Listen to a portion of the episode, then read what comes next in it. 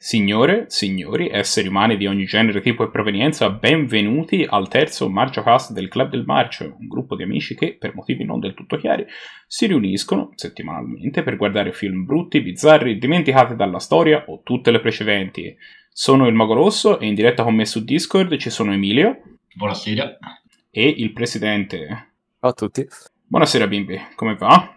Ciao Magherio, bene, bene, dai, piuttosto sì, bene. Tutto bene? Detto, a posto. Abbiamo due film eh, che abbiamo visto, in questo caso il 25 gennaio, pronti per essere, pronti per essere discussi. Cominciamo immediatamente con il primo e poi ci vedremo. È stata una buona serata, eh? si sta infilando alcune serate notevoli a livello di film. Sì, non siamo stati puniti. In questo caso il primo era un film non era orrendo, ma non era incredibile. No. Il secondo poi ce ne sarà da parlare, quindi eh, vedremo quando. Vedremo quando... Comunque non ci siamo annoiati e ci siamo divertiti. Non ci siamo sicuramente non, annoiati. Non è sempre detto. Il primo film che abbiamo visto in realtà non era esattamente un film. Nell'anno 1973 Dario Argento decise di presentare, fu con, probabilmente fu ingaggiato dalla RAI per presentare una serie di quattro mediometraggi furono tutti presentati da lui, che poi ne diresse due, mentre gli altri due furono diretti da registi diversi.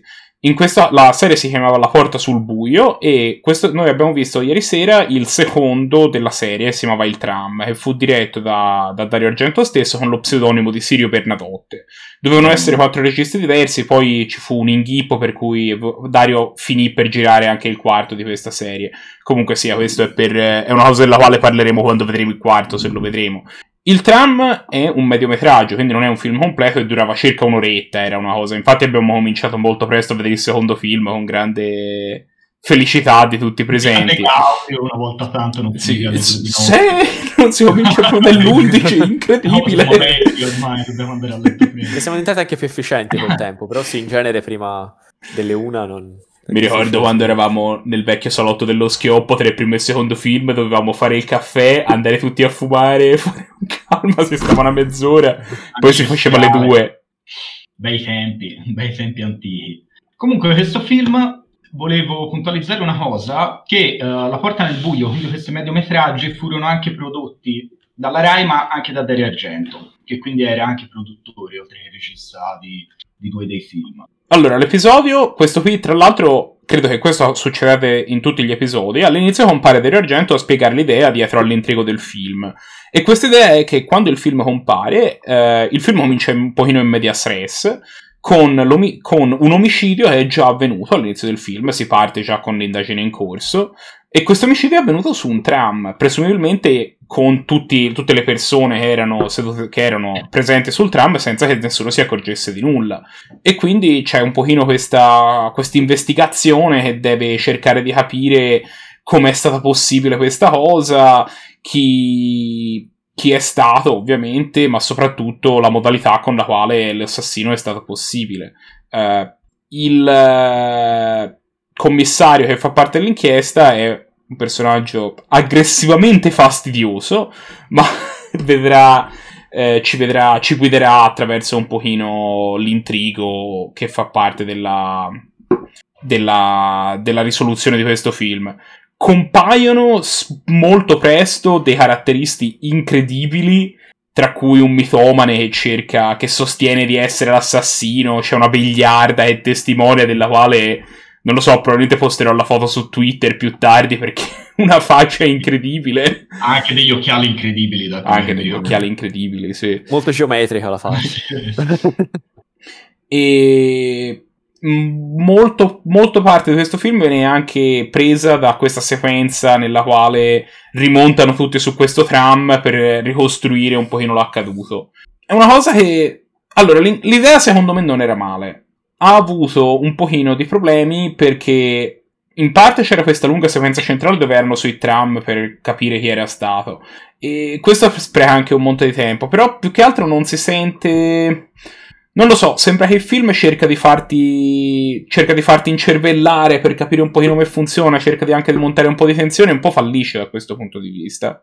Allora, io ti dico, mi ero fatto un'idea prima di guardare il film che sarebbe stata una trama un po' alla Poirot, diciamo ambientata su un tram durante un viaggio del tram, invece poi così non è proprio niente, quindi mi ha stranito anche un po' il fatto poi dell'investigazione, dell'omicidio sul tram.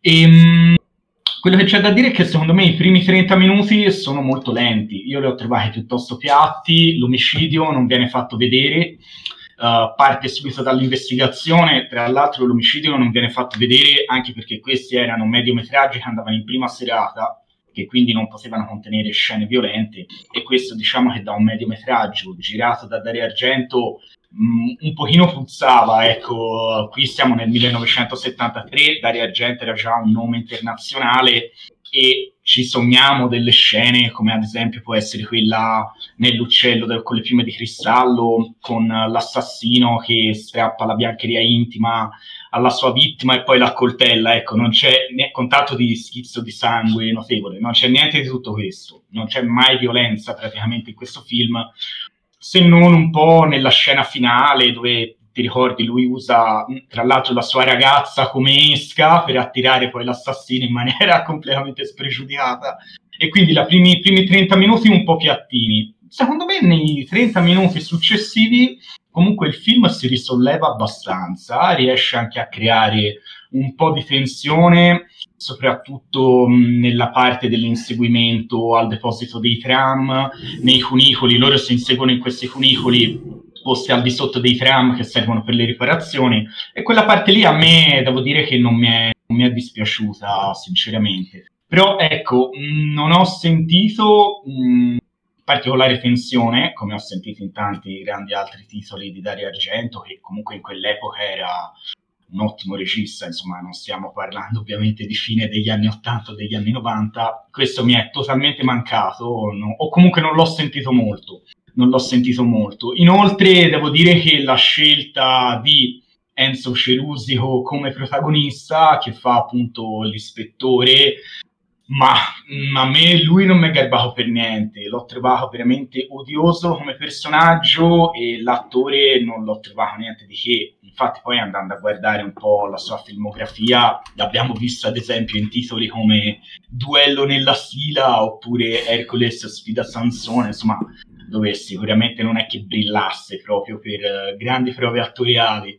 In più, se posso aggiungere una piccola cosa, a me sinceramente non, non mi è proprio piaciuto l'intrigo narrativo, l'investigazione, non, non, li ho trovati particolarmente avvincenti. Poi magari è una mia idea, non so te pare se hai apprezzato. A, a me, allora, i gialli in genere piacciono molto e questo forse mi piaceva, mi piaceva l'idea che questo che essendo girato un po' come un poliziotto, essendo un poliziottesco, però verteva parecchio più sulla, sul risolvere l'omicidio e sul, sul, mistero.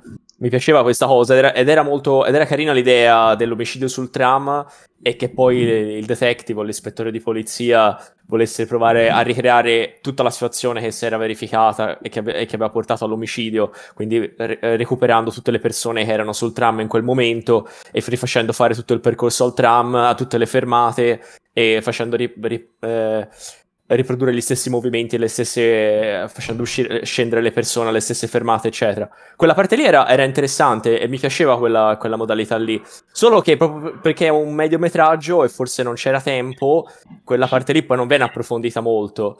Eh, io mi aspettavo forse più, più, più, tempo sul tram, o magari non lo so, più, eh, sì, più interazione con i vari personaggi. Invece, dopo una prima prova in cui, fanno, in cui il detective convoca tutti i personaggi, fanno il giro col tram e tutti scendono alle varie fermate, praticamente non si rivedono più, a parte la vecchia spigolosa e poi appunto il, quello che poi sarà il vero assassino, eccetera.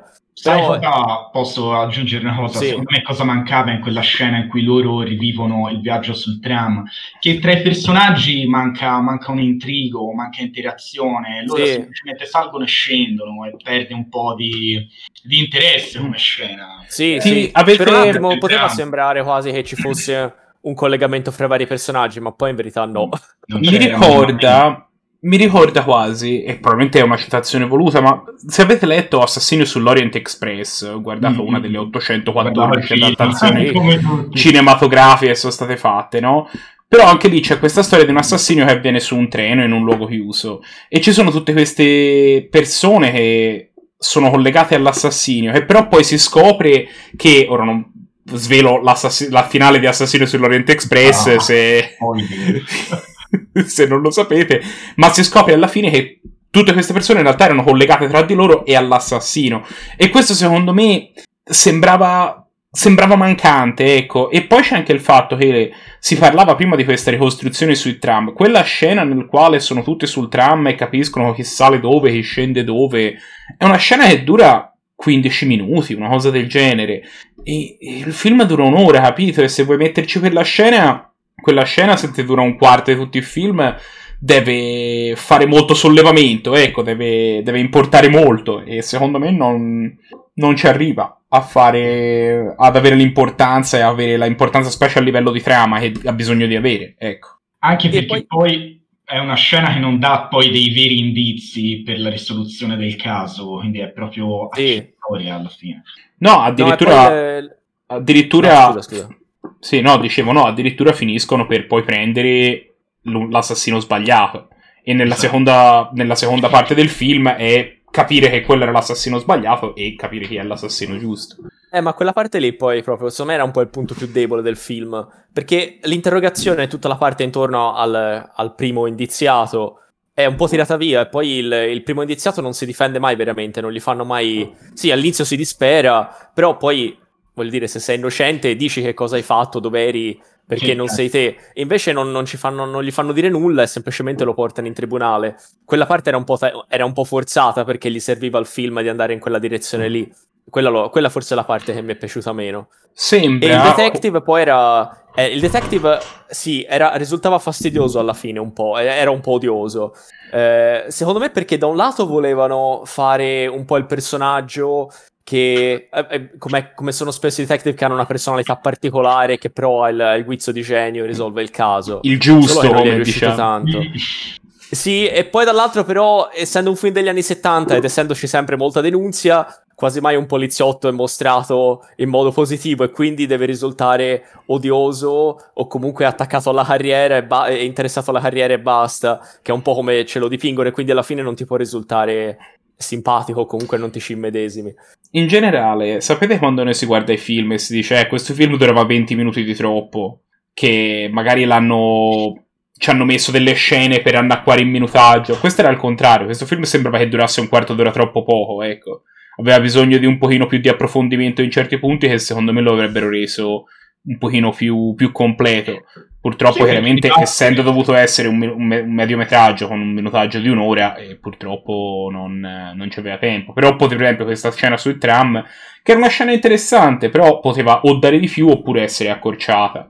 Assolutamente, però devo dire che quantomeno aveva un'ottima colonna sonora, almeno a me è piaciuta molto, del buon vecchio Gaslini che ha collaborato anche con Dario Argento in Profondo Rosso ha scritto la colonna sonora insieme ai Goblin, um, lui si è occupato poi di alcuni pezzi integralmente lui, che a me personalmente piace molto, eh, lui è un jazzista molto famoso in Italia e infatti all'interno del film ci sono dei, dei brani mh, mm, proprio free jazz veramente belli belli ehm, che alimentano questo senso di ansia che c'è nella parte finale che Dario Argento cerca di fare montare. E secondo me nella parte finale comunque riesce a fare montare questa, questa angoscia. Sì. anche utilizzando poi de- delle, delle, belle inquadrature soprattutto nella parte del deposito dei tram. E cioè, si vede che comunque è un prodotto Uh, è, mm, è, un prodotto di Dario Argento, ecco, si percepisce, anche se non è come i suoi film precedenti, si percepisce che c'è dietro un regista capace come lui, ecco. Gli ultimi dieci minuti sono, più, sono veramente ruggenti, sì, questo, questo te ne do atto. Tra l'altro dicevi della colonna sonora, la colonna sonora latita un po' fino al minuto 18 e poi al minuto 18 parte a tutto fuoco. È vero. Che all'inizio non c'è musica per 20 minuti. Sì. E poi veramente a livello, a livello 18, mentre sono, a metà del, mentre sono a metà di questa scena sul tram, parte questo groove potentissimo, che è pregevole, come hai detto te. Vabbè, è com- bello. E il film perché non è il classico groove poliziottesco, è nemmeno da thriller, è proprio questo jazz eh, particolare. Consiglio di dare, di dare un ascolto, anche alla sonora. Il film si è meritato un paio di candidature ai nostri Ninja d'Oro un paio di nomination per i nostri Ninja d'Oro e dei quali parleremo a fine anno. Il Groove, in particolare, la migliore colonna sonora di, per Giorgio Gaslini. Come, esatto. come, abbiamo annunciato, come abbiamo accennato, era, era fatta di pezzi molto particolari e molto meritevoli. E poi, verso la fine, quando loro rimontano sul tram, alla fine, alla fine del film, c'è questa scena del detective e la sua, la sua ragazza, o fidanzata o moglie, non si capisce monta, rimontano sul tram per, perché lui sente che, manca, sente che, gli manca, qualcosa, sente che c'è qualcosa che non ha notato e rimonta sul tram per vedere se riesce a capire. E c'è questo caratterista che sta facendo una conversazione con il bigliettaio ed ha una faccia incredibile. e per cui... Una delle più brutte della serie. Abbiamo ben visto di candidarlo a miglior Goblin. Perché effettivamente. E super disagiato sembrava quasi un tappio dipendente era veramente peso faceva quasi paura. Era un po' era un fornaio. questi caratteristici a caso in questi film. Era un fornaio fare il fornaio ti fa quell'effetto lì un po' come l'ho fatto al Mani in, questi, in quest'ultimo mese. Datemi un voto vai. Allora io al tram do un 5,5 perché in definitiva non mi è piaciuto particolarmente, non è un film che mi ha lasciato niente se non la colonna sonora e un 10 minuti finali che mm, non erano male. Però il film in sé non, non, mi ha, non mi ha preso, non mi ha coinvolto e soprattutto gli do poco perché essendo diretto da Dario Argento mi aspettavo qualcosa di meglio. Comunque, a mia discolpa e a discolpa di Dario Argento c'è da dire che questo non era un prodotto tipico di Dario Argento, era un mediometraggio per la televisione che doveva seguire determinati canoni. Quindi diciamo siamo ai limiti della sufficienza, però non, non, non mi sento di dare di più. Presidente? Io, no, io un 6 glielo do. Alla fine si lasciava guardare, non mi ha fatto soffrire. Il, il giallo mi intrigava, la, il, il, mistero. Poi sì, mh, le, alla fine l'indagine non è sviluppata più di tanto perché appunto eh, il tempo era quello che era e anche i personaggi non sono molto approfonditi, però alla fine, no dai, mi è, comunque mi è, no, non mi è dispiaciuto così tanto. Io sono con Emilio, non me la sento dargli la sufficienza, credo che darò anch'io un 5,5, da Dario ci si aspetta di più, il buon vecchio Darione. Come il fantasma dell'opera. esatto! Mi aspetto di vedere sua figlia che vola nei cieli di Parigi. O Dracula 3D. Ninja d'oro alla peggiore attrice, Daria Argento. Più, più annate. Il secondo film della serata è stato Aces Go Places 3. È un film girato a Hong Kong nel 1984 e diretto da Tsuyar, che è un film, un regista del quale ci siamo accorti, o perlomeno io perlomeno mi sono accorto poco prima di questo film, e in realtà abbiamo visto un monte di film diretti da lui, tra cui Zoo, Warriors of the Magic Mountain, abbiamo visto Once Upon a Time in China con Jet Li, abbiamo visto Double Team Gioco di Squadra con Jean-Claude Van Damme, insomma, e un regista prolifico. Un regista prolifico e soprattutto amato dal club. The Cisco Places è una serie della quale abbiamo visto i primi due film negli, il due lo scorso anno. Il primo non mi ricordo, vedemmo lo scorso anno o l'anno prima? No, il primo l'abbiamo visto credo due o tre anni fa. Due o tre anni fa.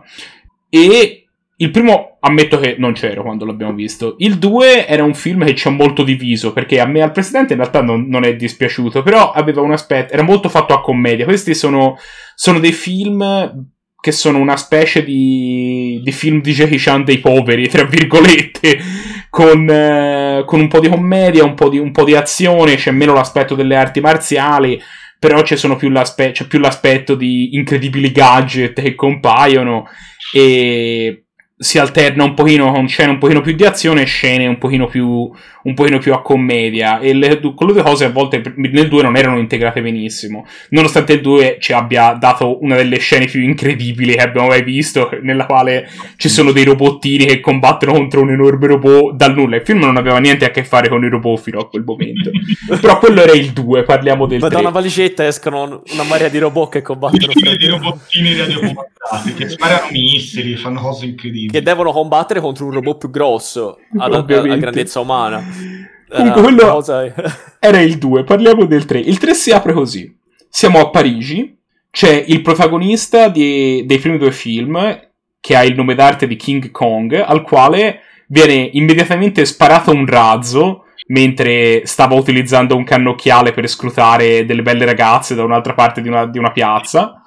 Dopodiché, mentre lui fugge, compare un sosia di Odd Job di, di, James Bond che gli tira una bombetta alla mata. Compare il sosia di Squalo, che è il personaggio di La spia che mi amava con i denti di ferro, anche quello di James Bond, che tra l'altro è interpretato dallo stesso attore Richard Kiel, che lo attacca anche lui. Dopodiché, mentre lui fugge, si to- cade nella senna, si toglie le scarpe, in realtà sono delle specie di reattori con i quali riesce a navigare sott'acqua. E a quel punto viene mangiato da un sottomarino a forma di squalo, nel quale compare una specie di James Bond dei poveri, che gli dice: Ah, io sono la spia più famosa, quella con licenza di uccidere. Non c'è bisogno che ti dica il mio numero per dire che ovviamente è James Bond, e tra l'altro è interpretato dal fratello minore di Sean Connery, Neil Connery, a quel punto James Bond gli, lo, lo, informa che lui suo il servizio segreto inglese ha bisogno del suo aiuto per recuperare i gioielli della corona inglese che erano stati sottratti alla regina e sono riemersi a Hong Kong e vogliono il suo aiuto per tornare a Hong Kong e riappropriarsene davanti a un enorme ritratto della regina. Se non che non è un ritratto della regina, è proprio la regina e appena lui acconsentisce la regina cammina fuori da questa cornice e gli dà un foglio di carta con le istruzioni e questo è l'inizio del film, sono i primi 5 minuti e da quel momento in poi il film semplicemente non demorde, continua un'assurdità dietro l'altra, un oggetto incredibile dietro l'altro a, fa- a darci veramente questa sciorinata di scene completamente bizzarre che noi non sapevamo come fare. E almeno per la prima ora è proprio una cosa che non, non, non, da, non ti dà tregua, continua a diritto. Dopo la prima ora si, spenge un pochino, però comunque sia scene molto scoppiettanti anche lì, nonostante ci sia un pochino più di filler e, e un finale che poi dà tutto quando, quando, quando il film termina. Questo film ci ha, ci ha, lasciato, ci ha lasciato entusiasmati. Eh sì, comunque, come, come il resto della serie, almeno Almeno noi due. Sono d'accordo. non sono per niente d'accordo. No, è, è, una serie di film bizzarri, nel senso che non sai mai cosa potrebbe succedere nella prossima scena e non, e non puoi veramente prevedere quello che si sono inventati, cosa gli sceneggiatori e la regia si sono inventati. E, e mette insieme scene d'azione alla, alla, Jackie Chan, comunque di arti marziali, perché il, il protagonista, l'attore che, che interpreta il protagonista è comunque una, un artista marziale. E, però poi mescolate con scene a volte alla, alla Mission Impossible o, o, alla Lupin, altre volte inseguimenti bizzarri con mezzi assurdi, con macchine carenate, con lanciarazzi. In questo caso avevamo la, la, scena forse di inseguimento più bella è quando il protagonista scappa su uno skateboard a razzi. Perché in questo film hanno calcato molto la mano con i razzi. C'erano veramente razzi in qualsiasi scena. C'era l'aliante a razzi. C'era l'aliante a razzi. E poi c'erano i Babbo Natali che, che, partivano con dei jetpack e poi prendevano delle motociclette, vol- saltavano da un'altra parte di un grattacielo. Le, delle finestre si aprivano e loro infilavano dentro, si infilavano dentro l'edificio di fronte e le finestre si richiudevano. Il tutto. So, tra l'altro, dopo aver fatto una piramide umana per recuperare un diamante che era al centro di questa stanza elettrificata, per cui hanno fatto questo arco a piramide umana e uno con i piedi l'ha calciato via. Era Beh, non sai mai cosa si possono inventare nella scena dopo. E in più, in mezzo a tutto questo, ci, viene, ci vengono anche infilate delle scene co- da commedia, proprio commedia de, tipo del, dell'equivoco con in genere quest'altro, il, il co-protagonista Albert oppure Boldy come viene chiamato spesso, cioè eh, pella, eh, pellatino, pellatone. pellatone o pellatino, sì, che alla moglie si ritrova sempre a, invece a corteggiare altre ragazze e la moglie che lo vuole menare. Un po' la City Hunter, praticamente. E molto spesso sembra di vedere un episodio di City Hunter o un episodio di Lupin, a seconda della situazione. Abbiamo... E tutta la commedia dell'equivoco, sempre. Sì, sì, sempre, sempre. E, la, e, poi la parte della macchina della verità che alla fine la, la vuole usare, la usa sul ladro, ma su King Kong, ma poi alla fine la, la situazione si ribalta e viene usata dalla moglie su, su Boldy. Ed è, la macchina per delle, della verità che tra l'altro vorrei ricordare che quando menti ti tira un camuffo sulla, sulla crocchia della testa e poi ti spolvera. Ti spolvera.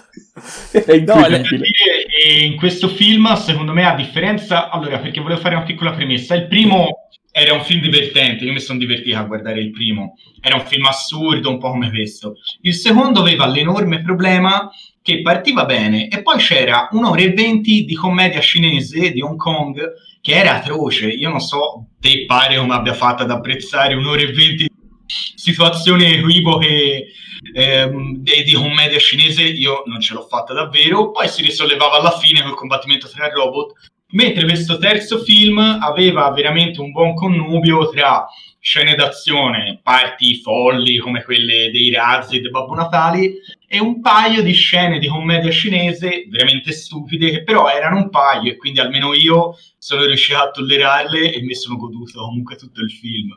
E tra l'altro di questi, questi, film a Hong Kong sono stati dei film di grande successo, eh, va detto. Infatti è una serie che vede sicuramente cinque film uh, fino alla fine degli anni Ottanta e se non sbaglio fecero anche una sorta di remake a metà degli anni 90 con cui poi chiusero definitivamente la serie, remake che tra l'altro ha degli altri attori, quindi non quelli storici della serie, e che comunque prima o poi dovremmo vedere tutti assolutamente. Eh. Ancora siamo al 3, quindi... Anzi, non vedo l'ora di vedere il quarto. Esatto, sei felicissimo.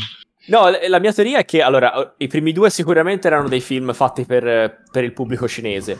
Erano fatti per ridere i cinesi. Come potrebbe essere un nostro, spa- non lo so, eh, alla fine Trinità o un, un, nost- o un, sì, o anche un Lino Banfi. Ora, Trinità era un film di qualità, questi comunque erano dei... Sì, no, è, è vero. Alla Lino Banfi erano. Sì, è una cosa, erano fatti proprio apposta per essere capiti e per piacere e far ridere un certo pubblico. Poi a me fanno ridere perché a me piace, non lo so, mi, mi fa ridere comunque que- quella comicità assurda che diventa, che diventa marcia, non lo so, mi, mi, fa ridere. Però sì, io penso questo. Però dopo il successo, mi hanno avuto parecchio successo e devono essere riusciti a, a, a, per, ad avere anche, essere coinvolti anche in, in una produzione un po' più internazionale. Infatti ci sono più attori occidentali, sono riusciti a ingaggiare il fratello di Sean Connery, il squalo di James Bond, eccetera.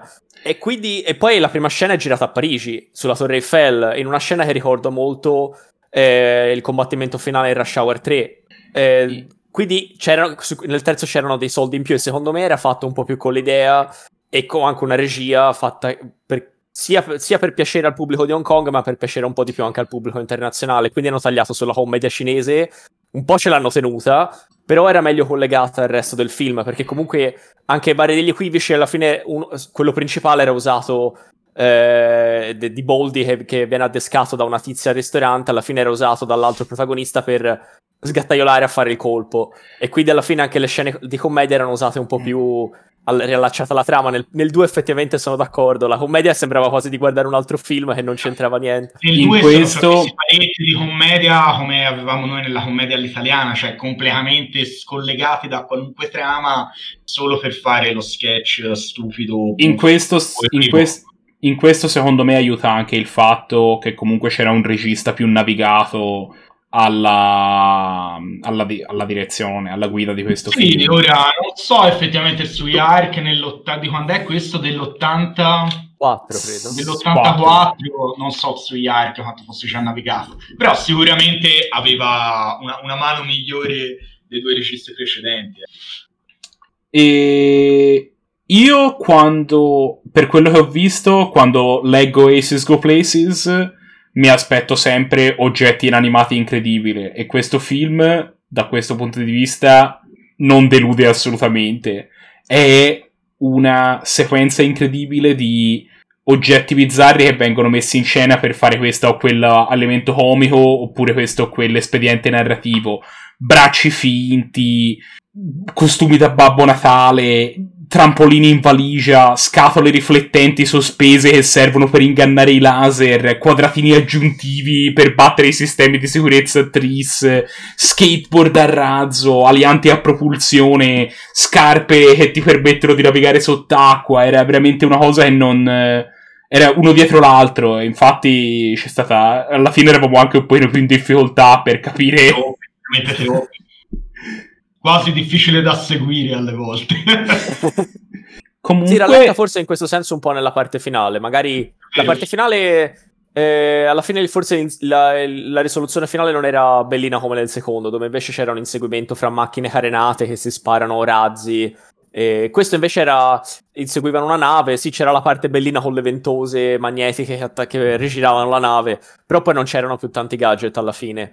Eh, si risolveva un po' con una situazione quasi comica con, con loro che cercano di recuperare il figliolo preso in ostaggio in modo un po' rocambolesco. Eh, che comunque è, è, stato divertente, però, però si, alla fine perdeva, cadeva, eh, perdeva un po' eh, la spinta, come dire, di, di fantasia. Sì, nelle... mancava il finale assurdo che avevano Ah, sì. i primi due, per quanto insomma anche il finale del 3, ora non, vo- non voglio spoilerare No, no. tutto, però ha i suoi momenti, eh. Sì, però, secon- ecco, le scene principi del film, secondo me, sono le due scene dove, del furto dei due diversi diamanti. Quella all'inizio dove lui deve infiltrarsi con la tutina riflettente, mentre la, l'agentessa segreta, che poi si scopre essere la nipote della regina d'Inghilterra, distrae Boldy e King Kong fa finta di essere nascosto dietro un giornale, ma in realtà aveva abbandonato i giornali con i bracci finti mentre era andato a fare questo colpo. E poi la seconda, quando invade il museo con una squadriglia di babbi Natale che fanno la piramide umana per recuperare la scena. Tra l'altro, questo era anche un film di Natale. Il presidente mi diceva che si disperava amaramente. È molto difficile trovare film di Natale da proporre, ce ne sono sempre meno di film a tema, e questo poteva essere uno, però era- non potevo proprio saperlo. Comunque sia, sì. Insulta, tra l'altro, essere stato l'ultimo film che ha fatto il fratello di Sean Connery.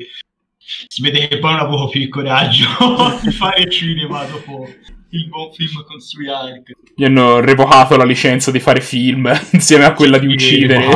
Sempre. O forse il fratello maggiore gli ha detto, senti, basta rivendere la mia... la- la- cercare di campare sulla mia fama. e- Ma io spero, gliela- spero gliel'abbia fatto vedere a suo fratello questo film. Insomma, l'hanno visto insieme, ogni tanto Eh. se me lo... Ora, povero Sean Connery, non più, ma magari se lo, rigu- secondo me se lo riguardavano ogni tanto. Ogni Natale, se lo Ogni Natale. ogni Natale, perché comunque è un film di Natale. È il film di Natale, sì. È, una, è l'una poltrona per due di casa Connery. Infatti, tra l'altro, comunque sia una pioggia di nomination per questo film. Miglior commedia, Ah, sì. miglior film dall'Oriente, miglior comparsata per il buon vecchio Richard Kiel, che era appunto Squalo, che era un personaggio che compariva sia nella spia che in Moonraker. Miglior citazione che a un certo punto, mentre, men- ah, dopo che 007 ha preso in ostaggio il figlio di Boldy, e minaccia di uccidere King Kong e Boldy ferma sua moglie che stava per sparare comunque, che, il che avrebbe causato 007 che 007 uccidesse King Kong per, dicendo ferma, possiamo sempre fare un altro figlio, ma i buoni amici sono difficili da trovare. Saggezza leggendaria. Leggendaria. E poi, quando è arrivato il momento di scegliere una cosa come per il miglior oggetto inanimato, non sapevamo cosa scegliere perché c'erano troppi. Alla fine abbiamo deciso che c'è questa scena dove lui si infiltra in, que- in questo sistema di sicurezza laser. E una volta passata una griglia laser, lui deve battere il sistema di sicurezza Tris per aprire la cassaforte. Però Tris ovviamente non è un gioco vincibile, è un gioco risolto, per quelli che non lo sapessero, dove si può sempre pareggiare. Per cui il sistema di sicurezza lo pareggia e la soluzione di King Kong è di tirare fuori un quadratino aggiuntivo che pone al lato del monitor e, e ci disegna sopra un, un cerchio in modo da fare tris e questo apre la cassaforte. E noi siamo morti dal ridere quando è successa questa cosa e abbiamo deciso di assegnare questa candidatura al miglior oggetto inanimato. Meritatissima. Comunque se l'è combattuta un sacco con tutti gli altri oggetti che erano assolutamente pazzeschi. Perché per me l'aliante a razzo con cui scappa dalla cima del grattacielo era veramente incredibile. Sì, con Boldi attaccato, tra l'altro. Vero. con, con dei montaggi discutibili, I montaggi erano pesi. Mm, però che, che rendevano ancora più bella la scena. Assolutamente. Signori, datemi un voto. Vai, pare. Io, senti, io, io gli do 8. No, non mi divertivo così a vedere un film alle serate da, da un po'. Non che Io- ci è andata male, eh, però sì, per 8 glielo do. Sono pienamente d'accordo con il presidente perché mi sono veramente divertito un sacco. Il film era marcio come tutti gli Aces Go Places, però era veramente veramente divertente e assurdo dal primo minuto all'ultimo, teneva veramente attaccati allo schermo. Mi sono, mi sono divertito, quindi un applauso a Tsui Ark e molto bellino, piaciuto. Io vorrei retroattivamente cambiare una votazione che ho dato la scorsa settimana.